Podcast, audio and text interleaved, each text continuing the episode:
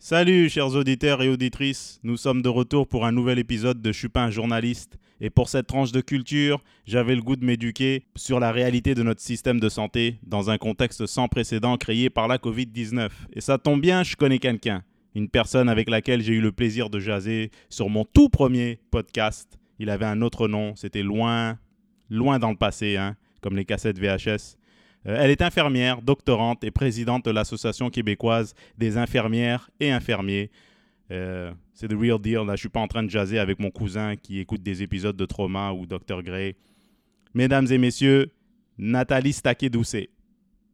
Mais Nathalie, laisse-moi te poser une question. Pourquoi c'est obligatoire le temps supplémentaire obligatoire? Pourquoi Je sais qu'il y a des urgences. Je sais qu'ils euh, ne peuvent pas demander à n'importe qui de faire ce boulot. Donc, ils, réquisitionnent le personnel qu'ils considèrent essentiel euh, à cette tâche. Mais pourquoi ils sont exemptés de ne pas respecter, mettons, les droits individuels ben, du personnel qui œuvre dans, ce, dans le milieu de la santé? Mais ça, c'est une question qui est plutôt large, euh, qui remonte à il y a environ 25 ans. Là. Ça a commencé vraiment avec euh, la réforme ambulatoire du gouvernement péquiste de Lucien Bouchard. Donc, eux autres ont décidé qu'ils euh, allaient faire une grosse réforme. C'était une réforme aussi euh, poussée, extrême, disons, que la réforme Barrette qu'on a vécue euh, plus récemment. Et un des résultats de cette réforme-là, c'était de mettre à la retraite obligatoire presque 6 000 infirmières dans la province. Donc, du jour au lendemain, perdre presque 5 500, 6 000 infirmières, ça, a un impact énorme sur euh, l'organisation du travail. Et donc, le temps supplémentaire obligatoire avait été imposé à ce moment-là comme mesure temporaire pour dissuader les gens de rester? Par cette réforme-là. Pardon? Excuse-moi, ça a comme coupé un peu euh, de ce. Si tu pouvais juste euh, répéter la dernière fois, ça, ça, a été instauré pour pour pallier à la disruption, à la, au dérangement, au, au, problème qui avait été causé par la mise à la retraite d'autant d'infirmières dans les années 90. Sauf que on ne peut plus vraiment appeler ça une mesure temporaire ou palliative quand ça fait plus de 25 ans là, que. Oui, exact. Fait que dans le fond, c'est devenu un outil extrêmement utile dans les mains de, de, gestionnaires et des, des, organisations en santé parce que ça les. Je veux dire, il n'y a aucune responsabilité euh, qui est mise sur les gestionnaires pendant l'utilisation du temps supplémentaire obligatoire. L'entièreté de la responsabilité est mise sur l'infirmière individuelle qui, qui, si elle refuse, le fardeau de la preuve est sur elle. Donc, euh, elle doit prouver pourquoi elle ne peut pas rester. Euh, et quelque chose qui était supposé d'être une mesure d'urgence à utiliser en dernier recours, ben, c'est devenu un outil de gestion quotidien. Une béquille, une béquille constante. En fait, euh, c'est ça, ce que tu es en train de m'expliquer, c'est que c'est un, euh, une, une, béquille, c'est un outil facile sur lequel euh, les administrateurs s'appuient pour ne pas travailler sur leur gestion personnelle, pour ne pas établir les mesures, les mesures appropriées pour éviter justement ça, euh, le plus souvent possible. Tu vois, c'est un peu comme tu as une carte de crédit, mettons. Au lieu de gérer ton argent, ben, OK, ben, on va la mettre sur la carte de crédit au lieu de, de faire un budget.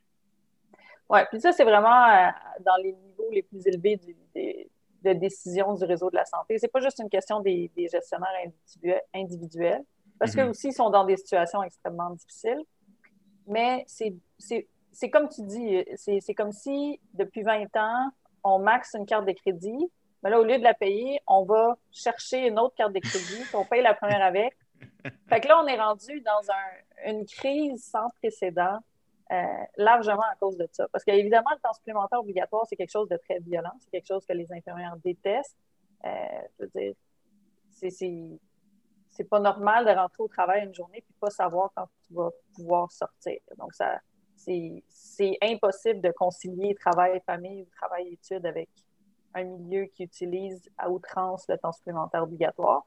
Et donc, ça mène à beaucoup de démissions des infirmières qui quittent le réseau public pour aller travailler pour des agences, pour aller travailler en recherche, pour, ou qui quittent carrément la profession parce qu'elles ne sont pas capables d'avoir une famille, d'avoir une vie personnelle épanouissante à l'intérieur d'un emploi public au Québec. Tu sais, le, gouvernement, mm-hmm. travailler pour le gouvernement, en principe, ça devrait être un exemple d'une bonne job, pas euh, un prestige, euh, ouais. c'est ça, pas un job qui, qui pousse à, carrément quitter une profession.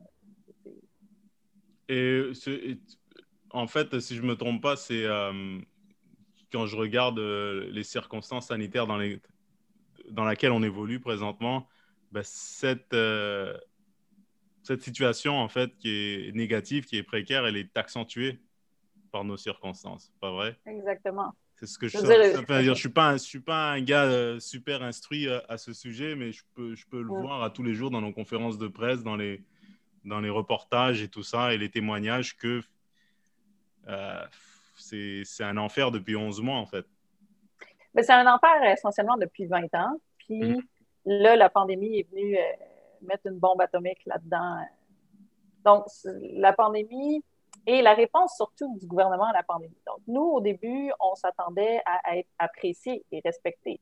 Tu sais, on va au front, on se met nous-mêmes en danger, potentiellement nos familles, en soignant des gens qui sont malades avec la COVID, un virus qu'on connaît pas beaucoup, un virus, un virus qu'on sait qu'il y a beaucoup d'effets, euh, de séquelles potentielles, euh, de risques associés à attraper cette maladie-là.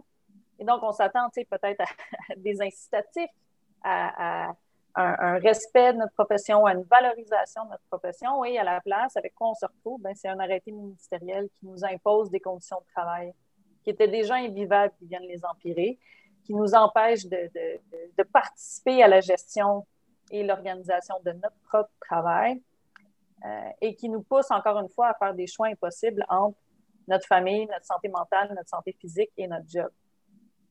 Donc, pour beaucoup d'infirmières, ça a été un peu la, la, goutte qui a fait déborder le vase, si on veut. Euh, parce qu'en temps de crise, on s'attendait à peut-être un petit peu plus de, respect euh, et, de reconnaissance du gouvernement, puisqu'on a eu, c'est tout le contraire. C'est encore plus de mesures coercitives, plus de menaces, plus de risques de sanctions. Donc, à un moment donné, quand tu travailles fort tous les jours, et que mhm. toi, tu remplis ton côté du deal, parce que quand tu as un emploi, ben, tu t'engages à faire un travail, mais que ton employeur, euh, ou dans ce cas-ci, le ministère de la Santé, ne te donne pas les outils pour faire ton travail ou ne sont pas capables de te garantir un milieu de travail qui est sécuritaire, ben, c'est sûr qu'à un moment donné, euh, tu te décourages, tu te démoralises, puis tu quittes. Bah, c'est pas toi, à un moment donné, qui avait partagé un article sur le, le, euh, le, nombre record de démissions, en fait, euh, cette année. Euh, ouais, ben, on a été ouais, on a été plusieurs à le partager. Je pense, je pense que ça date du mois de septembre ou octobre, mais je pense que c'était proche de 2000 infirmières juste à Montréal qui avaient quitté le réseau public depuis le début de la pandémie. Mais moi, je pense que c'est pas des gouttes qui font déborder le vase, c'est carrément un saut, là, parfois. Tu t'imagines qu'il y a quelqu'un qui vient qui rapporte euh, ou les chutes du Niagara euh, dans, le, dans ce petit vase. C'est Au début, ça a commencé avec les, euh, le temps des fêtes. Honnêtement, je veux dire, il y a les émotions, puis il y a les faits. émotionnellement, on veut passer du temps avec notre famille, on veut voir nos, nos proches, on veut... c'est normal, c'est humain. Mais quand tu regardes dans les faits, bah, tu vois que les rapprochements vont euh, il n'est pas saugrenu de supposer que les, rapprochements vont euh, causer des infections, causer des, euh, la propagation du virus et par conséquent achalander les services hospitaliers. Donc, ça, c'est sûr. Ça, c'est, oui, c'est sûr et certain, mais j'ai l'impression que l'être humain, on est bon pour s'inventer des histoires et des trucs que nous, ça va pas s'arriver, ça va pas nous arriver à nous. Nous, on fait attention. Chez nous, on est propre, euh, on est en santé, on mange nos légumes, ça arrivera pas. Tu prends des histoires pour confirmer tes biais. Euh, et je comprends ça parce qu'on est tous des humains. On veut voir nos familles, on veut voir nos parents, on veut voir nos, neveux et tout ça. Euh, mais pour vous qui vivez avec les faits, vous ne vivez, pas dans l'ambiguïté en ce qui concerne les maladies, et les infections, c'est soit tu l'as, soit tu l'as pas. Soit tu es en situation critique ou soit c'est juste une grippe. C'est les faits. Et dans les faits, là, je vois que euh, c'est pas rose en fait. C'est vraiment pas rose. Et la deuxième chose qui vient, l'autre saut qui vient, c'est les voyages. C'est là, les voyages, c'est carrément ah. un autre truc. C'est parce qu'on vit dans un pays libre. On a des droits individuels. On a les, en tant que citoyen canadien ou citoyen québécois, comme tu le vois, tu peux te déplacer de façon libre dans ton pays ou aller et sortir. Ça, c'est dans, dans la Constitution. Mhm. Mais là, on ne parle pas de Constitution, on parle de bon sens. On parle de générosité euh, envers ses membres de sa famille ou, les, ou même les, ses concitoyens et surtout les, les gens qui vont potentiellement s'occuper de tes proches. Mais ce qu'on veut, moi je parle beaucoup de. Moi je vois ça comme de la solidarité. Tu sais. C'est d'être solidaire avec. Simplement, on, exact, exact. On vit tous une période, excusez mon langage, mais de merde en ce moment-là. Hmm. C'est pas normal, c'est pas naturel pour nous d'être isolés comme ça. L'être humain est un être sociable. On, a besoin, un besoin fondamental de l'être humain d'avoir un contact avec d'autres humains, euh, d'avoir des rapports socio-affectifs. C'est normal, puis on le sait, ça. Euh, fait d'être capable de, mettre ça en perspective, de dire, OK, il faut, faut, faut, faire des sacrifices le temps que ça passe. Euh, je trouve, honnêtement, de ce que j'ai vu, moi, puis dans mon quartier, les, les gens font bien ça quand même. C'est sûr qu'il y en a qui font des parties, puis ça, euh, pas le goût de leur foutre une claque en arrière de la tête, mais euh, pas que je donnerais une claque en arrière de la tête à personne, là. Je, suis très pacifique, c'est une expression. Mais ce qui est plus frustrant pour nous, euh, c'est pas tellement ce que les individus font, mais c'est ce que les gens qui ont le pouvoir d'agir ne font pas.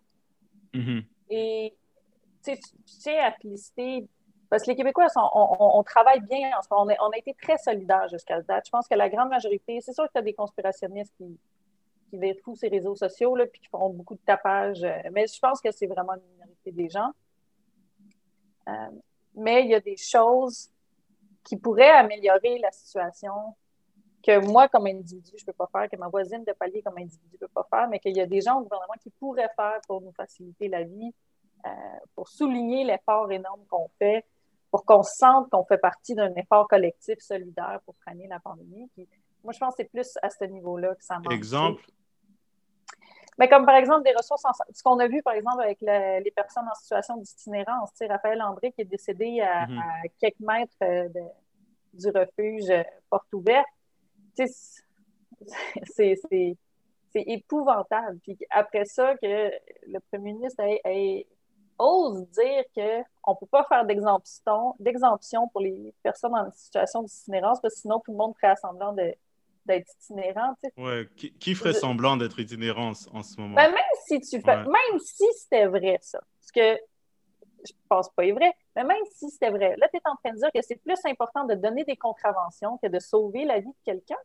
Tu es, mhm. en train de mettre la contravention elle-même devant la vie d'un être humain. Des, des, des discours comme ça qui sont complètement insensibles à la réalité de tellement de personnes euh, ça ne donne pas confiance dans nos autorités sanitaires, dans nos autorités gouvernementales sur comment ils voient la vie des gens, comment qui c'est quoi qui pèse dans la balance quand ils prennent leurs décisions mm-hmm. par rapport à, la pandémie. Fait euh, la, la, même chose pour l'arrêté ministériel pour nous autres. Je veux dire, on a tellement vécu, il y a un, tsunami de syndrome de stress post-traumatique qui s'en vient dans le réseau de la santé. on a vu tellement de monde mourir dans des conditions abominables. on, va être magané pendant longtemps psychologiquement à cause de ça. Mais tu sais, on a besoin de soutien pour passer à travers ce moment-là. C'est pas juste émotif, c'est une réalité qu'on vit, que ça va être difficile, c'est difficile de revenir dans la vie normale après. Euh, pour, euh, tu veux dire, pour la société en général ou euh, pour, nous, de revenir. Tu sais, quand ça mhm. fait un an là, que tu travailles et tu vois des choses horribles que. tu vois des gens mourir seuls, il faut se le dire. Il y a des gens partir seuls, oui. Puis dans des circonstances abominables. Tu sais, je, je veux dire, après ça, de passer de ça à revenir à une vie normale, c'est pas quelque chose qui se fait comme ça en claquant des doigts. Là. Mhm tu as besoin d'aide, de soutien pour cette transition-là, de revenir à un rythme plus ou moins normal. Puis là, non seulement on n'a pas ce soutien-là, mais on nous maintient dans cette espèce de rythme effréné où on n'a pas le temps de faire de deuil, pas le temps de, processer, excusez mon anglais, nos émotions. Mhm. Euh, tu sais, ou ce que c'est juste. Ben, vous êtes comme à la guerre. hein. relâche. On t'envoie à la guerre, tu vois des choses, tu fais des affaires qui, qui affectent ton, ton cerveau, qui affectent ton esprit, es tellement occupé à faire de mission en mission que tu réalises pas, tu n'as pas le temps de faire d'introspection, tu n'as pas le temps de, d'être livré toi-même avec tes pensées parce que tu es, sur le front euh, 20 heures euh, par jour ou 18 heures par jour, peu importe. Et après, quand ça va, quand ça va s'arrêter, est-ce qu'un jour ça va s'arrêter, tout ça, euh, là, les, les gens vont effectivement se dire qu'est-ce que j'ai traversé, comment je fais pour passer à, à autre chose, comment je fais pour continuer à faire mon travail c'est de façon, de façon saine. Ça, Mon mental a été épuisé par tout ça. Même moi qui suis pas, je travaille pas là-dedans, je suis épuisé mentalement. Je suis épuisé, Ouais. ça, ça me prend. Euh, si j'ai pas la même énergie qu'avant, euh, il faut que je fasse du self-talk plus qu'avant. Je parle à personne. Quand je vois quelqu'un sur Zoom, je suis, je suis bien content. Tu vois, parce que c'est, c'est mon événement social de la semaine. J'a- J'apprécie ma famille et puis, et puis euh, ça, je les ai dans mon cœur. Là, c'est pas ça le problème. Mais à un Mhm. moment donné, il faut aussi s'épanouir en tant qu'individu. Ça, c'est comme tu l'as mentionné tantôt, c'est à travers les interactions sociales qu'on a. Euh, Exact. Puis, tu sais, pour les infirmières puis pour le personnel en santé qui, qui vivent. tu sais, euh, J'aime pas trop la- l'analogie des soldats parce que, tu sais, moi, comme infirmière, je veux pas tuer personne. Tu sais, ma job, c'est pas de combattre. Ma job, c'est de guérir, de soulager, de, de guider, de aider, de, tu puis, Mais c'est des événements là- qui sont traumatisants. exact. Le- le- ma- pour moi, c'est la meilleure analogie parce que c'est des événements qui sont traumatisants. Vous faites Exact. pas la Dans même job. oui. Ouais, mais c'est c'est pas juste un événement et puis après, bon, tu as deux semaines pour te reposer. Puis non, c'est des événements Non. que tu vois qui s'accumulent parce que c'est un, un, un s'accumulent, travail exigeant et puis tu deals avec la vie et la mort. Ouais. Mais dans là, un tout d'un coup, tu sais, tu peux pas en parler à personne parce qu'il y a beaucoup de professionnels de santé qui s'isolent. Fait que là, tout d'un coup, tu te rends compte, oh, non, ça fait un mois que je bois tous les soirs. Ou ça fait Ouais, ouais. un mois que je suis plus capable de dormir. Puis là, ou que tu te fâches pour rien contre ta blonde ou ton chum, ou que tu t'emportes vite contre tes enfants. Fait que, tu sais, c'est des... Le trauma, ça vient, ça, ça rentre dans ta vie de manière insidieuse comme ça. Puis quand tu n'as pas l'occasion de t'arrêter un moment pour euh, en parler, pour aller chercher de l'aide, pour, pour partager, pour, pour te, relaxer dans un environnement où tu te sens en sécurité avec des êtres, des personnes qui t'aiment, qui te soutiennent, ben tu te ramasses avec des, des, des problèmes, des symptômes qui peuvent, dans certains cas, être assez graves. Tu sais, il y a, y a le- la, la médecin d'urgence qui vient de se suicider euh, il y a À Granby, là. une semaine et demie, ouais. Mhm. Euh, fait que, tu sais, c'est- toutes sortes de, de, de mécanismes de coping parce que mais toi, que tu t'en rendes compte ou non, si tu es en train de vivre des traumatismes, ton cerveau va trouver une manière de rationaliser ça, de, de dealer avec ça. Et si tu n'es pas en- bien entouré ou tu n'as pas les outils pour dealer avec ça, ben, tu vas dealer avec ça de manière pathologique. C'est là que les, problèmes de consommation, de violence, de, de, de- de- de- d'autodestruction commencent. Et là, tu rentres dans un cer- cercle vicieux qui, plus que tu prends du temps pour l'adresser, plus qu'il va être difficile à, changer puis à, améliorer. Et, parallèlement, euh, justement, on parlait de so- solidarité il y a quelques minutes. Il doit y avoir une espèce de. J'arrive pas à trouver le mot. Est-ce que c'est un peu de genre de. Comment dire Désarroi, disappointment, déception à l'égard de son des gens qui sont pas dans le milieu, de ses concitoyens, parce que parallèlement, tu as des gens qui essayent le plus possible de retourner à la normale, comme si on n'était pas dans des circonstances atypiques et sans précédent. Euh, voyager, pas porter de masque. Bon, là, c'est une minorité, on s'entend. Ouais. Mais reste que quand tu vois ça, euh, ça doit être euh, quelque chose qui t'affecte autant, mettons. Ou bien, C'est sûr. je veux dire, si tu vois ouais. quelqu'un là se prendre un billet, aller à Punta Cana, aller se rassembler, revenir ici, puis tu sais, il suffit qu'il y ait une couple de milliers qui le fassent pour qu'il y ait, je sais pas moi, je dis une, une connerie, mais peut-être 25 personnes de plus à ton hôpital. Ouais, des fois, ça peut être pas mal plus que ça, Ça là, peut mais être plus, c'est ah, j'avoue, mais c'est, c'est, mais c'est sûr que ouais, les c'est voyages. sûr que ça c'est- doit être, euh, Mm. ça doit être une déception. Oui, c'est une grosse déception, c'est sûr. Là, mais moi, j'essaie de. C'est peut-être mon cerveau qui rationalise parce que mm-hmm. j'ai de la misère à, dealer de façon rationnelle avec ça. Là, mais je me dis, c'est une minorité des gens. Je pense que c'est important parce qu'il faut que je garde ma foi en l'humanité. Bien sûr. la euh, plupart des gens, on respecte. C'est la plupart. Mais le, le, le truc, c'est qu'il suffit d'un 15 ou d'un 20% qui rendent la tâche plus difficile. Et à ça dans tous les domaines et dans toutes les circonstances, tu vois. Oui, c'est sûr. Mais tu tu regardes en ce moment, c'est où les éclosions en majorité viennent de où? La grande majorité viennent des milieux de travail. Pas des parties de famille, pas des, euh, des mhm. voyageurs. Euh, fait que pourquoi est-ce qu'on ne serre pas la vis un petit peu plus sur les milieux de travail? Imposer le télétravail, euh, avoir des inspecteurs qui vont, je sais pas moi, s'assurer de la ventilation, ou, aider un peu comme qu'on a fait dans les hôpitaux. Ben, il y a des spécialistes, euh, des épidémiologistes, des spécialistes en maladies infectieuses qui sont venus pour nous aider à faire le setup à l'hôpital de comment qu'on, de quoi devrait avoir de la maison chaude, comment on fait pour mettre l'équipement, etc. Fait imposer au milieu de travail de, donner des masques à leurs employés, par exemple, à, diminuer le nombre de personnes qui sont sur le site. là, le conseil de patronat vient juste de proposer un, mémoire pour le projet de loi 59 là, que, où ce qu'il dit, il demande que la santé publique n'ait plus le droit d'interférer dans les milieux de travail. Ben, on a besoin de tout le monde là, pour freiner la pandémie. Là. Si tous les milieux de travail, tout d'un coup, avaient le droit de ne pas respecter les mesures de la santé publique, ben, je veux dire, déjà, la santé publique s'ingère très peu dans les milieux mhm. de travail. mais là, qu'en plus, je veux dire, on serait on l'arrêtera jamais, la pandémie. Mais explique-moi un peu, milieu, quand tu dis milieu de travail, est-ce que c'est tous les milieux ou c'est juste certaines industries qui sont plus propices à d'autres à avoir des éclosions? Est-ce que, mettons, je te donne un exemple, bars et restaurants qui ont, qui, dont pour la plupart ont établi des mesures de distanciation, mhm. des tables séparées, est-ce que eux, euh, ça, ça viendrait de là ou c'est plus dans les bureaux? C'est plus dans les bureaux, les usines, euh, les manufactures, euh, des choses comme ça. Donc, c'est plus ça que je veux dire quand je parle des milieux de travail, pas de la restauration, pas de vraiment les milieux de travail. C'est comme, dans le temps des fêtes à Noël, je le sais, il y, a, eu des parties de bureau, là, mm-hmm. Je veux dire, c'est... Fait que ça, c'est quelque chose qui n'aurait pas dû arriver, puis que si tout le monde était en télétravail, ben, tu n'aurais même pas à interdire les parties de bureau parce qu'il n'y aurait personne au bureau. Fait que, en, en, étant conscient que l'être humain va toujours, il va toujours y avoir des détracteurs aux mesures de santé publique. Ben, qu'est-ce qu'on peut faire pour limiter les dégâts que ces personnes-là vont faire? Ben, c'est justement en empêchant le plus possible, par exemple, que les gens soient au bureau. N'importe mhm. quelle possibilité de télétravail, qu'elle ne soit pas juste encouragée, mais imposée. Euh, dans les usines ou les manufactures, peut-être, est-ce qu'il y aurait moyen de diminuer de moitié la main-d'œuvre, faire un switch.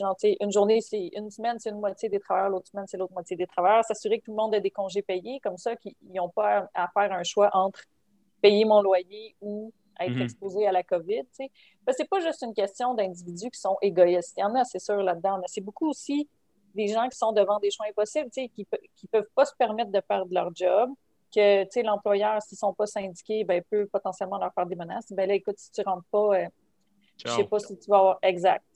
Donc, il n'y a aucun travailleur au Québec qui devrait avoir à faire face à cette situation-là. Ça n'a pas de sens. On est au Québec en 2020, ça ne devrait pas être une, question. Donc, pour moi, c'est toutes ces, ces choses-là où c'est des gens qui voudraient participer, qui, potentiellement pourraient faire plus, mais que leurs circonstances, circonstances socio-économiques, leurs circonstances au travail ne leur permettent, permettent pas d'adhérer plus qu'il faut euh, aux, consignes de, de, santé publique. Puis ça, c'est des choses que nos décideurs pourraient faire. le gouvernement pourrait intervenir dans ce, dans ce genre de, de, situation-là, puis limiter, puis, puis améliorer la, la, réponse, améliorer l'adhésion aux mesures de santé publique dans ces cas-là sans que les travailleurs eux-mêmes soient en danger de perdre leur job ou en danger de perdre leur, leur, euh, oui, parce que si tu entre choisir de nourrir tes enfants ou de payer ton loyer, puis ça, euh, des mesures sanitaires, ben, tu vas choisir ton instinct de survie, tu vas, ben oui, tu vas choisir ce que tu peux voir, c'est normal. Ben oui. De toute façon, on sait, euh, les, les, personnes en situation d'itinérance, ça, ça va pas bien pour, le gouvernement s'en fout pas mal. Fait que, mhm. je veux dire, c'est sûr que si on force les gens à faire ces choix-là, qu'on ne va jamais avoir une adhésion complète aux mesures de, de santé publique. C'est important que les décideurs, que les personnes qui ont le pouvoir d'agir dans ces, dans ces situations-là le fassent. Et en ce moment, j'ai l'impression qu'ils ne le font pas ou définitivement pas assez pour mettre un réel frein euh, à la pandémie ou intervenir euh, au niveau de d'où les éclosions viennent le plus.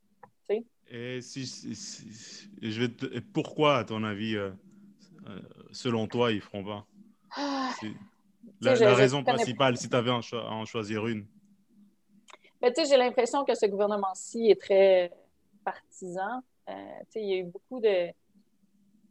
Tu sais, puis je connais pas M. Legault personnellement, là, fait que c'est de la pure spéculation, là, c'est pas. Euh, mais tu sais, je veux dire, je regarde à la vitesse à laquelle, par exemple, ils ont fait passer la loi 21 quand ils sont arrivés au pouvoir, tu sais. Mm-hmm. Puis il y a une loi ouvertement discriminatoire. Ça, c'était vraiment pour, tu sais, euh, s'assurer que leur base soit satisfaite. Fait on dirait qu'ils, j'ai comme l'impression souvent, on dirait que les mesures qu'ils proposent sont calculées en termes de ça va être quoi nos votes à la prochaine élection. Mm-hmm. Euh, c'est pour ça que je pense que des enjeux de santé publique, comme on le vit en ce moment, euh, ça ne devrait pas nécessairement être dans les mains des politiciens, mais dans les mains des experts. Trouver une manière de euh, s'assurer peut-être un comité indépendant avec des experts, des citoyens, des choses comme ça qui, qui serait est-ce que tout le monde pourrait être d'accord, genre, qu'il est. On a telle, telle mesure devrait être prise en temps de pandémie et que ça ne soit pas dépendant de la bonne volonté de tel ou tel gouvernement. Parce que moi, que ce soit la CAQ, le PQ, les libéraux, QS, peu importe, euh, je ne veux pas qu'aucun des partis politiques puisse utiliser une crise sanitaire de l'ampleur qu'on a en ce moment. Pour satisfaire leur base. Pour satisfaire leur base ou pour, avoir des votes. c'est pas. Euh, Mhm. puis, comme politicien, je veux dire, c'est normal, tu n'as pas le choix, il pense de même. C'est pas, M. Legault, ce n'est pas, un, pas un expert en santé publique. Là, c'est pas, euh, je veux dire, il ne connaît rien là-dedans. Là. Fait qu'on ne peut pas lui demander de connaître ça. C'est pas sa formation, c'est pas c'est un politicien de carrière. C'est un homme d'affaires aussi, oui. Exact. Donc, on ne peut pas demander à quelqu'un comme ça qui n'a aucune connaissance dans le domaine de gérer une pandémie comme qu'on n'en a pas vu depuis 120 euh, ans au Québec. C'est ridicule quand on y pense. Là, et pourtant, tout le pouvoir est mis dans ses mains. C'est fou, hein? C'est ça à travers le monde. C'est le monde occidental, euh, peu importe le monde tout court, c'est que tu as des gens qui sont pas formés pour ça, mais qui prennent des décisions pour tout le monde. Et qui sont, ben, personne n'est formé pour des, des, pandémies comme ça. Qui sont, il n'y a pas beaucoup de gens là, à part les épidémiologistes, excusez-moi, et, et d'autres scientifiques. Je veux dire, ils sont pas forts. Les politiciens sont des administrateurs, ils sont. Exact des parleurs, ils sont des populistes parfois. Non, c'est vrai, ils ne sont pas mhm. formés, mais en même temps, ils prennent des décisions pour tout le monde. C'est ça qui est fou. C'est des experts en... Tu sais, tu regardes, ça me fait toujours capoter quand on parle de démocratie, là, comme étant un système infaillible. Mais tu regardes la réforme Barrette, par exemple. Je parlais de ça avec un, ami l'autre jour. La réforme Barrette, Barrette a été élue. La réforme Barrette, le Québec au complet était unanime dans les commissions parlementaires qui ont précédé les la réforme Barrette, que ce serait dangereux, la réforme Barrette. juste pour les auditeurs, euh, résumer en deux phrases, la, deux ou trois phrases la réforme Barrette. Euh, la réforme Barrette, c'est. Euh, Gaétan Barrette était ministre de la Santé de 2014 à 2018 à peu près. Mm-hmm. Et il a enclenché une des plus grandes réformes du système de santé québécois depuis 20 ans. et c'est une réforme qui a ultra centralisé tout le réseau de la santé. Donc, euh, un établissement de santé, c'est devenu souvent des dizaines de sites. Euh, on a coupé beaucoup de, de, middle managers, comme on dit. Euh, donc, ça a été une réforme centralisatrice qui a centralisé les, tous les pouvoirs du réseau de la santé, surtout dans les mains du ministre de la Santé et dans quelques administrateurs choisis par le ministre de la Santé à travers le, réseau. En gros, c'est très vulgarisé. Donc, il y avait vraiment une un consensus tel qu'on n'en avait jamais vu au Québec sur un, enjeu politique. Tout le monde disait que cette réforme-là était nocive, dangereuse, qu'on allait payer cher pendant des années. Et parce que Gaétan Barrette a été élu, une fois que tu es élu, tu peux faire ce que tu veux. Si tu as un gouvernement majoritaire pendant quatre ans, tu fais ce que tu veux. Donc, l'ensemble de la société québécoise s'entendait pour dire que la réforme Barrette était dangereuse et qu'on qu'il y aurait un prix très cher, très élevé à payer. Et pourtant, il y a, dans cette belle démocratie qu'on est, on, a eu, il a pu passer sa réforme pareil parce qu'il y avait un gouvernement majoritaire. Puis, ça n'a pas de sens que des enjeux en santé qui sont tellement sensibles, parce que littéralement, as la, la, vie de personnes dans la balance, euh, puisse passer comme ça aussi facilement dans le beurre. Euh, pardon, docteur Barrette, oui, c'est un, un, médecin, c'est un radiologue, mais ce n'est pas un expert en santé publique ni en administration de la santé. Tu sais. on dirait que les, êtres humains, moi, je ne nous fais pas confiance. Dans beaucoup, j'ai, excuse-moi, mon nez. j'ai de l'optimisme, mais en même temps, j'ai un certain pessimisme euh, quand il y a énormément de pouvoir dans les mains de quelques personnes. Et puis, je suis loin d'être un socialiste. Moi, je ne je je dors pas avec des livres de Karl Marx euh, sur mon oreiller, au contraire. Mais j'ai l'impression que il y a comme ce... les individus qui ont du pouvoir, ils veulent faire leur marque utiliser le pouvoir, s'approprier le pouvoir pour faire leur marque, pour pas juste passer inaperçu, pour passer, genre, dans 50 ans, on ouvre les livres d'histoire, on dit Ah, la réforme Barrette, tu vois?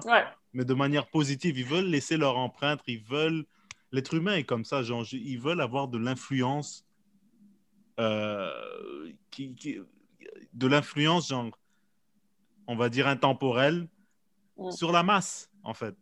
Ouais, ben c'est Sinon, tu vas faire autre chose tu vas faire autre chose. C'est comme ça qu'ils pensent. Mais c'est surtout dans les pays occidentaux. Là, on veut tout être un, personnage euh, de Marvel là, ou de DC. genre que moi, je suis spécial. Moi, j'ai fait ça. On, on, a besoin de sentir qu'on est, différent des autres. C'est complètement ridicule. C'est ça. Et en faisant ça, ben, regarde, je suppose la, la réforme Barrette, on est en train de payer pour ça. Enfin, les infirmières, ah surtout le personnel de la santé, sont en train de payer avec cette pandémie. Absolument. La réforme Barrette a eu un impact direct sur notre capacité de répondre à la pandémie. Je veux dire, il n'y a aucune question là-dessus. On, voit, tu peux même identifier les structures qui ont été créées par la réforme Barrette où ce qu'il y a eu des blocages au niveau de, la pandémie. Numéro un étant l'organisation du travail en CHSLD. je veux dire, c'est. Parce qu'en fait, euh, vu que c'est centralisé, il y a un chef pour plusieurs, euh, on va dire, plusieurs départements. A un chef qui a plus de boulot. Pas plus qu'un département des fois, tu regardes le, 6 de l'Outaouais, par exemple, je pense que ça fait 600 km avec une trentaine d'établissements. Tu as deux hôpitaux, des cliniques, des... tout ça, c'est considéré dans la loi comme un seul établissement. Donc, quand tu veux faire quelque chose, il faut écrire, il y a une personne qui prend une décision et ça, ça prend des semaines. Bien, de un, à qui tu écris? Ça, déjà, en partant, moi, quand j'ai recommencé en CHSLD depuis le début de la pandémie, au début, moi, je travaillais euh, tout le mois d'avril avant de tomber malade dans un CHSLD qui était très affecté par la pandémie. une des premières choses quand je suis arrivée, c'est que j'étais comme, mais euh, on n'a pas de zone chaude, pas de zone froide, et pourtant, on a plus que la moitié des patients qui sont infectés par la COVID. Donc, comment ça qu'on n'a pas. Fait que là, j'essaye de trouver à qui j'écris. Il n'y avait pas de gestionnaire sur place. Là, je savais dans quel CIUS j'étais. Fait que là, je Google le CIUS. Là, je regarde qui, qui est en charge de. Y a-t-il quelqu'un qui est en charge de la pandémie? Fait que là, essaye de trouver, est-ce que j'appelle. Il n'y a personne pour vous pas superviser. Il n'y a, pas un, administrateur sur place? Vous êtes comme laissé dans des, dans des. C'est comme dans les films, là, on vous laisse dans des outposts sur une autre planète, on vous laisse dans des outposts, puis de temps en temps, il y a de l'approvisionnement qui vient. Exactement. Oh, des fois, c'est nous-mêmes qui faisons l'approvisionnement. Moi, j'ai, moi, je te dis, là, c'était. Puis, tu sais, honnêtement, on, on est capable de gérer ça jusqu'à un certain point. Mais tu sais, comme l'approvisionnement, c'était supposé venir du CIUS. Fait on ne savait pas, là, tu sais, je me suis à un moment donné, la cour d'eau nous dire oh, on n'aura pas de jaquette d'isolement avant une semaine. Donc, comme, ben là, tu utiliser des jaquettes de patients. Les jaquettes de patients, ça, ça, ça mange très, très court. Fait que là, finalement, moi, je faisais partie d'un groupe de, professionnels de santé qui, qui trouvaient des plus petites. Euh, des plus petits dons d'équipements de, protection que le gouvernement ne voulait pas. ça, c'était dirigé par un, dentiste que son cabinet avait été fermé, mais qu'il y avait plein de jaquettes, des masques, tout ça. Je l'ai appelé, et j'ai dit, on, on se fait dire qu'on n'aurait pas de jaquette avant une semaine. Je ne sais pas à qui parler pour ça. Fait que peux-tu nous amener des jaquettes? Puis il est venu en vélo nous porter des jaquettes. Oh, wow. je veux dire, on était vraiment, vraiment, vraiment complètement laissés à nous-mêmes. Moi, j'essayais de trouver des emails. J'allais voir sur le site du CIUS tout ce que je trouvais, c'était le profil LinkedIn de certains. Il n'y avait même pas de courrier électronique, pas de numéro de téléphone, rien. Là. Wow. C'était, oh non, c'était, absurde. Des, des, fois, j'en riais parce que j'avais tellement le goût de brailler. Mais il y a des compagnies privées qui sont mieux gérées. Quand tu me parles, là, il y a des compagnies euh, privées, des corporatifs, c'est, tu trouves la personne là, qui, qui, est en charge de tel département, qui est en charge de, des ordis. Euh, de... Enfin, bref, peu importe, c'est, c'est euh, je ris là, mais c'est pas drôle.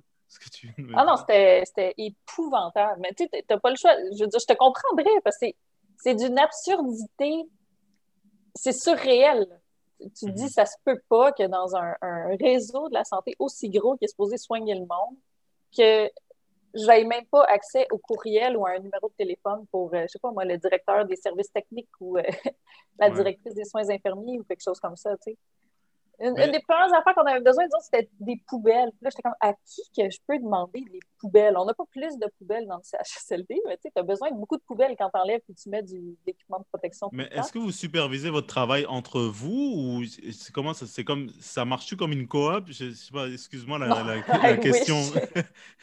C'est une excellente proposition, par exemple. Je pense que c'est quelque chose que les infirmières devraient considérer de, s'organiser en coopérative parce que moi, techniquement, vu que je suis infirmière, je suis une professionnelle de santé. Donc, mon travail est régulé par mon ordre professionnel. Donc, pour avoir le droit de pratiquer comme infirmière, à chaque année, je dois prouver que j'ai fait X nombre d'heures de, formation continue, par exemple, et qu'au début de ma carrière, je passe l'examen de l'Ordre des infirmiers et infirmières du Québec qui, si je le passe, ça me donne mon permis de pratique où j'ai le droit de dire maintenant je suis infirmière. Mhm. Euh, au niveau des CIUS eux-mêmes, euh, je ne pense pas qu'on a vraiment besoin de tant de supervision que ça. Je veux dire, il y a des indicateurs de performance, par exemple, dans les CIUS. Si, si, tu sais que tu as beaucoup de clés de lit, par exemple, à quelque part, ça, habituellement, c'est un indicateur que les soins infirmiers ne sont pas trop bons. Fait que là, tu peux agir en conséquence. Il y a, euh, il y a toutes sortes de manières de voir si les soins sont, sont bien administrés ou pas. Euh, mais c'est sûr, ça commence par la formation des infirmières. Moi, j'avais déjà travaillé en CHSLD, fait que quand ils m'ont pitché dans, dans le CHSLD, sans personne, sans rien, au moins j'avais déjà une idée de comment ça se passait. J'avais fait ça, j'avais été proposée aux bénéficiaires pendant mon cours aussi, donc c'était pas complètement nouveau pour moi, mais évidemment, j'ai eu aucune orientation. Je suis arrivée et ils m'ont dit, ils m'ont littéralement dit, fais ce que tu peux.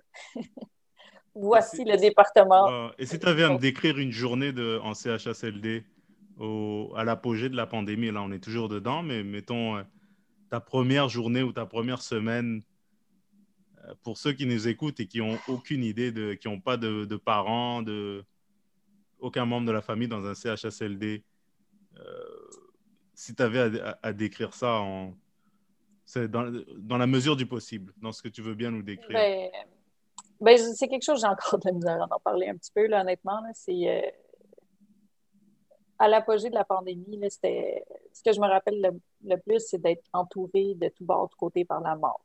Toujours, toujours, toujours, à tous les jours. Euh, tout le temps, genre. D'être confronté à ça, puis, puis des morts qui, qui t'arrachent le cœur. Pas, pas des morts paisibles, sereines, sans douleur, sans, sans détresse. Là, des, euh, des gens qui meurent en criant, genre, que tu n'as pas eu le temps parce que tu étais sur un autre étage, parce que ça arrivait souvent que fallait que je m'occupe de deux étages. fait que, là, on avait un petit cellulaire dans la poche en arrière, mais il manquait tout le temps du monde. Puis, c'était... Fait que ça, c'était... La pire... C'était le pire cauchemar professionnel de ma carrière, vraiment de, loin. Je, je, sais pas si je vais être capable de retourner en CHSLD un jour. Puis le pire, c'est que le CHSLD où j'étais, tout indiquait que c'était un super bon CHSLD avant la pandémie. Il y avait plein de super belles salles d'activité. Il y avait du personnel qui était là depuis longtemps, qui, a des super belles relations avec les patients et leur famille. C'était, c'était pas. Euh, mais,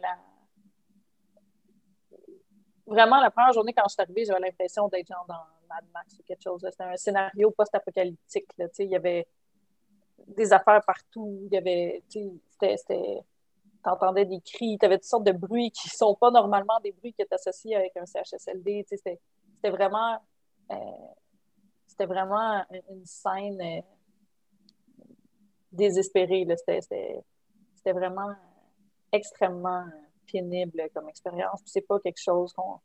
C'est pas normal qu'on ait vécu cette situation-là de cette manière-là au Québec en 2020 qu'on a été si peu préparés, puis que les CHSLD aient été laissés autant à eux-mêmes, c'est pour moi, c'est criminel. Il y a beaucoup, beaucoup, beaucoup de morts qui auraient pu être prévenus. Puis les morts qui sont arrivés, on aurait dû trouver une manière pour que se fasse dans la, paix, au moins, au moins dans, sans, détresse, sans douleur. Ça, c'est le genre d'affaire que tu n'oublies jamais. Jamais, jamais, jamais. C'est le genre d'affaire que tu fais des cauchemars là-dessus pour le restant de tes jours.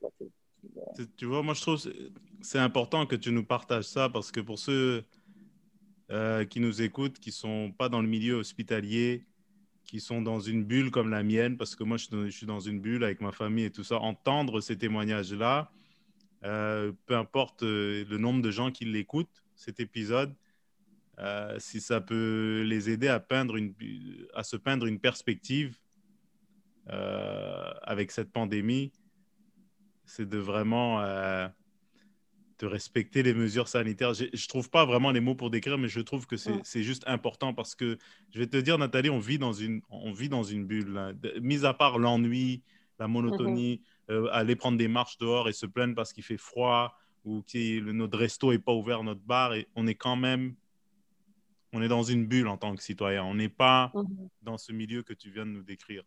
Et moi, je ne peux pas m'imaginer rester deux heures euh, à voir ça. Tu je me mets à la place de, des nouveaux qui sont rentrés là cet automne et qui ont vu ça, tu sais, qui, qui, ont changé de carrière. C'est tout à leur honneur. Puis j'ai une grande admiration pour ce personnel-là qui ont décidé de changer de vie pour venir euh, prêter main forte, mais ce qu'ils ont pu voir du jour au lendemain, euh, je sais pas, j'arrive pas à trouver les mots et puis je, je trouve que je, on est, on est très bon à, se mettre dans une bulle. Là, on est dans une bulle, on, nous demande juste de rester chez nous, de, de, juste aller faire nos, nos, nos, euh, nos, courses, aller acheter nos affaires, mais on ne voit pas tout ça. Mais en même temps, c'est bon. Ces affaires-là, je ne le souhaiterais pas à personne, honnêtement. C'est le genre de choses euh, que. Et en même temps, c'est normal que les gens ne comprennent pas parce que même moi, si je ne l'avais pas vécu, c'est pas le genre de choses que tu peux vraiment t'imaginer. Il y a plein de monde qui romantise, par exemple, aller à la guerre. Oh, moi, si j'étais un soldat, je ferais ci, je ferais ça. Ils voyaient ça comme dans un film ou comme dans un jeu vidéo, mais c'est pas de même dans la vraie vie. C'est pas. Euh, mm-hmm. C'est juste la, tragédie qui te talonne à chaque pas, là, puis qui ne donne pas le temps de respirer, qui vient vraiment te, te pogner à la gorge. il faut que tu j'ai encore la difficulté à mettre ça dans le défaut. moi, ça fait plusieurs mois, puis j'ai consulté justement pour m'aider à, à, dealer avec ça, parce que je le sentais chez moi dans mes relations avec mon mari, puis dans, dans, ma manière d'aborder le travail, puis tout, qu'il y avait quelque chose qui ne marchait pas. Là, puis, euh, moi, j'ai juste été un mois. C'était dans un CHSLD très affecté, mais mes collègues qui font ça depuis euh, quasiment un an, là, je veux dire, il, faut, il faut absolument qu'on mette en place des structures tout de suite, hier, euh, des ressources en santé mentale pour aider parce que on, s'en va vers un, mur euh, solide. les bulles sont importantes. C'est le fun. je suis contente de passer du monde comme toi qui, nous permettent justement de partager notre histoire pour essayer de faire comprendre cet aspect-là à, d'autres personnes qui, qui en sont peut-être pas conscients. Mais tu sais, moi, depuis que je suis plus en CHSLD, je l'aime ma bulle. Je veux dire, c'est comme un cocon de, sécurité que j'avais pas au début. Puis juste le fait de, que maintenant je peux me sentir en sécurité chez nous avec mon mari et tout, que j'ai mm-hmm. pu avoir peur, j'ai pu être tout le temps en mode survie, là, fight or flight, le genre de, que je suis pas en train de, brailler pour rien, ou de, tu sais, ça, ça j'ai hâte de revoir mes parents pour faire des parties. Là. Donc, j'ai terriblement, je ne plus jamais dire non à un brunch ou à une invitation ou rien. Là, tu vas, se rattraper, c'est sûr et certain. Mais là, sur une note positive, les, les CHSLD ont été. Euh, euh, les, les, euh, les, gens dans les CHSLD, les occupants et le personnel ont été vaccinés. Oui, la première dose. Donc, la vaccination n'est pas finie. Parce que la vaccination, le vaccin au complet, c'est deux doses. Ça, mhm. c'est important de, de, mentionner. Parce que surtout chez les personnes âgées, la réponse immunitaire avec juste une dose, de ce qui semble, là, on a très peu de données là-dessus parce que ça reste récent, mais de ce que moi j'ai lu de la science qui est disponible, c'est que la réponse immunitaire chez les personnes âgées est, un peu plus faible. Donc, la, la, deuxième dose est vraiment importante dans des délais raisonnables. Donc là, il faut vraiment faut s'assurer qu'on y aille avec la deuxième dose, au moins chez euh, nos personnes en CHSLD pour éviter euh, un autre, euh, hécatombe comme qu'on a vécu au printemps. Et d'après le témoignage de tes collègues et de ce que toi, tu as pu voir, est-ce que tu la vois un peu Elle ressemble à quoi la lumière au bout du tunnel? Ah. ben, c'est sûr qu'il y en a une, mais ouais. Ben, c'est sûr que le vaccin, c'est une lueur d'espoir énorme. Moi, j'ai jamais eu aussi hâte de me faire piquer par un objet coupant dans ma vie. j'ai tellement, je le prendrais dans l'œil, le vaccin. Je peux l'avoir demain. J'ai tellement hâte de me faire vacciner. Euh, fait que ça, c'est sûr que c'est beau à voir parce que c'est un triomphe de la science, euh, des, des, des, réseaux de la santé à travers une collaboration internationale comme qu'on n'a jamais vu de, l'histoire récente. Fait ça, c'est vraiment un beau côté de, ça. Puis j'espère qu'on va continuer dans que cette collaboration-là, c'est juste le début d'une collaboration scientifique internationale plus, euh, plus poussée, plus régulière. Euh, mais c'est sûr que je pense qu'il y a beaucoup d'infirmières et de professionnels de santé qui vont sortir de cette pandémie-là transformés euh, et que, en tout cas, je pense que ça va être plus, j'espère, mais je pense vraiment aussi que ça va être plus difficile pour le gouvernement dans le futur de nous imposer des conditions de travail inacceptables parce qu'avec tout ce qu'on a fait, là, qui veulent le reconnaître ou non, nous, on sait qu'est-ce qu'on a fait. Nous, on sait c'est quoi notre valeur maintenant.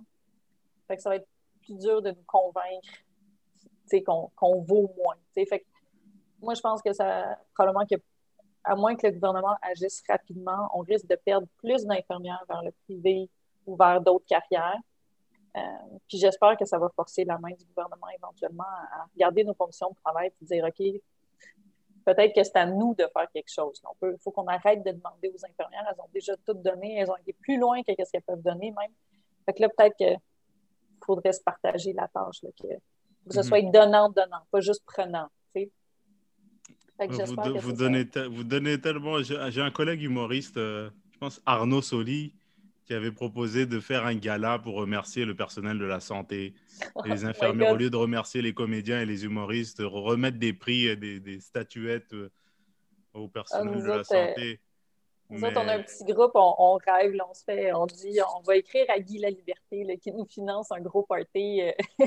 Ben, honnêtement, je, je c'est un truc qu'il faudrait faire. Euh, mais la bonne manière de vous remercier en ce moment, c'est de rester chez nous, de, de, vous éviter de, de, rajouter du travail sur la, sur la planche. Mais tout ça pour dire, j'ai un, énorme respect et une grande admiration pour euh, ce que vous faites, ce que tu as contribué, sur ce que tu es en train de contribuer maintenant euh, avec ta thèse, euh, avec ton témoignage que tu m'apportes sur ce podcast. c'est vraiment, je ne saurais pas combien te, comment te remercier, mais ça, ça apporte une telle parce que tu sais, dans les médias en ce moment, oui, il y a des entrevues, oui, il y a du. Mais c'est formaté, c'est limité. Ils ont quatre minutes pour s'exprimer, puis ils vont, ils vont pas étaler leurs émotions pendant 4-5 euh, minutes. Tu vois, ça, c'est. C'est pour ça que tu fais aussi, c'est un travail essentiel, tu sais.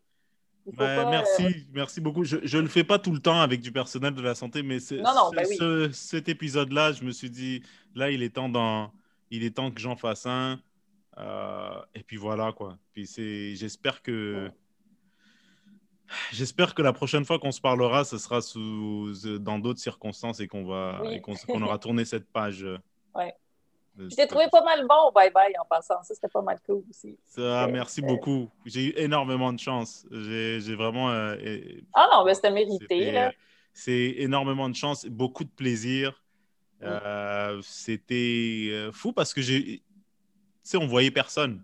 Ben, on voyait personne parce que nous, on était isolés, tu vois. On mangeait dans notre loge, on mangeait, mhm. euh, on, je portais la visière euh, avec euh, des lunettes jusqu'à temps de tourner. C'était vraiment, non, j'avais l'impression d'être un astronaute de la NASA. Mm. Mais, mais merci, merci beaucoup Nathalie pour cet entretien. Ben, ça fait plaisir. Merci à toi de, m'avoir écouté. Il n'y a aucun problème. Moi, c'est toujours un plaisir. Et puis, quand, quand cet épisode sera prêt, ben, je te ferai signe. Ça va être sûrement demain en après-midi. Mais sur ce, Nathalie, si tu as des, euh, des trucs, un lien que tu veux partager, que je, peux mettre en dessous de l'épisode, c'est ah n'importe quoi, un article, n'importe quoi qui te passe par la tête en lien avec ce qu'on vient de discuter, ça me, ça me ferait plaisir. Super, ben merci, je vais t'envoyer ça, c'est sûr. Nat, merci à toi. je te souhaite une excellente journée. Merci toi aussi, bon week-end. Salut, à bientôt. Ciao.